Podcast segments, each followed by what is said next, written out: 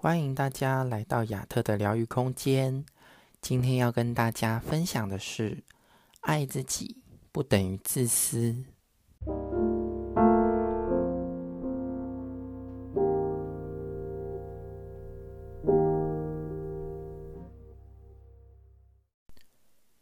有一种人总是特别了解别人的需求，很爱帮助别人，也很愿意付出。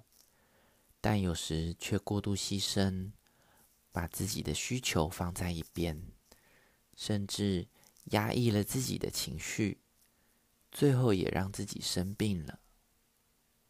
而当我告诉他们要多为自己想，要学习爱自己，适当的拒绝别人的请求的时候，往往他们的回应是：“但这样不是很自私吗？”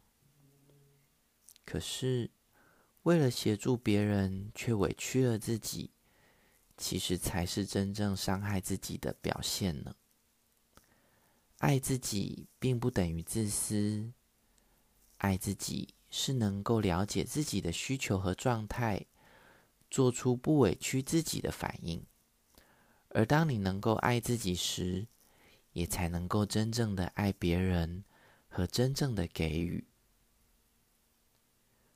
事实上，自私也是通往爱的一个过程，只是自私的内在是匮乏的，而爱自己的内在却是丰盛的。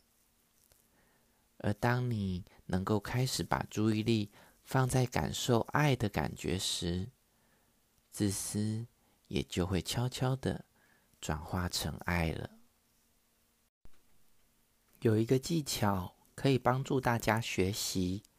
你可以想象，将自己的内在当做是一位非常好的朋友。当别人对你提出请求时，你可以去思考：如果答应了别人，你的这位内在的好朋友的感受和想法是什么？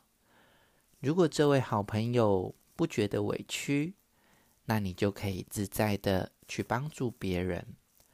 但如果他觉得不舒服，或是累了，或是觉得委屈了，那就应该听从你内在真实的声音，适当的拒绝别人，从中渐渐学习对别人和自己都好的互动模式，也让自己可以更公平的活着。